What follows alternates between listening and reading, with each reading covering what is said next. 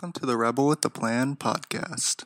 Whenever you read an article about the student loan crisis or how college is becoming increasingly unaffordable, you're bound to see some angry commenters talking about how more students need to choose community college and technical schools because that's a better way to cut down on the cost of college and a smarter way. And it got me thinking about that because, you know, while it is a good way to cut down on the cost of college and an alternative to a traditional traditional four year degree, I don't think the public perception is so positive on it. You see, whenever I was 15, I decided to sign up for this dual credit program that my high school offered. It was this program that had a partnership between my high school and my local community college, where I got to take college classes for free during my junior and senior year of high school. All I had to pay for were the textbooks and the course supplies, so not that bad, right? Well, I went through the program and it was great. The courses were awesome, and I graduated high school with 44 college credit hours, so about a year and a half of college done by the time I graduated high school. Super beneficial and it helped me graduate with my bachelor's degree a lot sooner and with a lot less debt. And I think back to it, it was really bad going through the program and not in terms of the courses.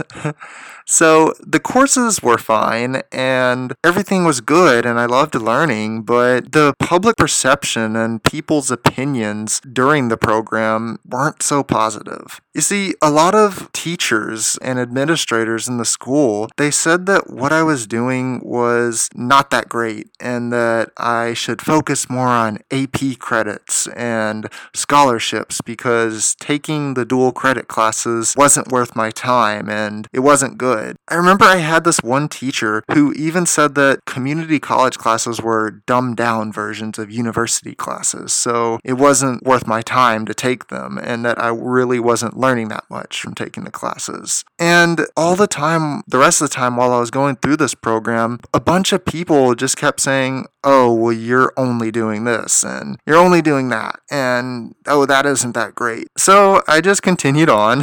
I ignored the less than stellar comments and I continued to take classes and, you know, amassed 44 credit hours by the time I graduated. But it got me thinking about how, you know, people's opinions on community college and technical schools, while often the advice is given out to do them, in actuality, the perception and opinion surrounding it isn't that great. You see, uh, when I was a senior in high school, there was this college acceptance party that was thrown. And as part of the college acceptance party, if you got accepted into a four year university, then you got to come to this party and you got to get free ice cream. Awesome, right? and all the students who got accepted into the community college or the technical schools, they weren't able to go to this party party. They were given the option to go to this other type of party that school administrators said would happen later on. This party never happened.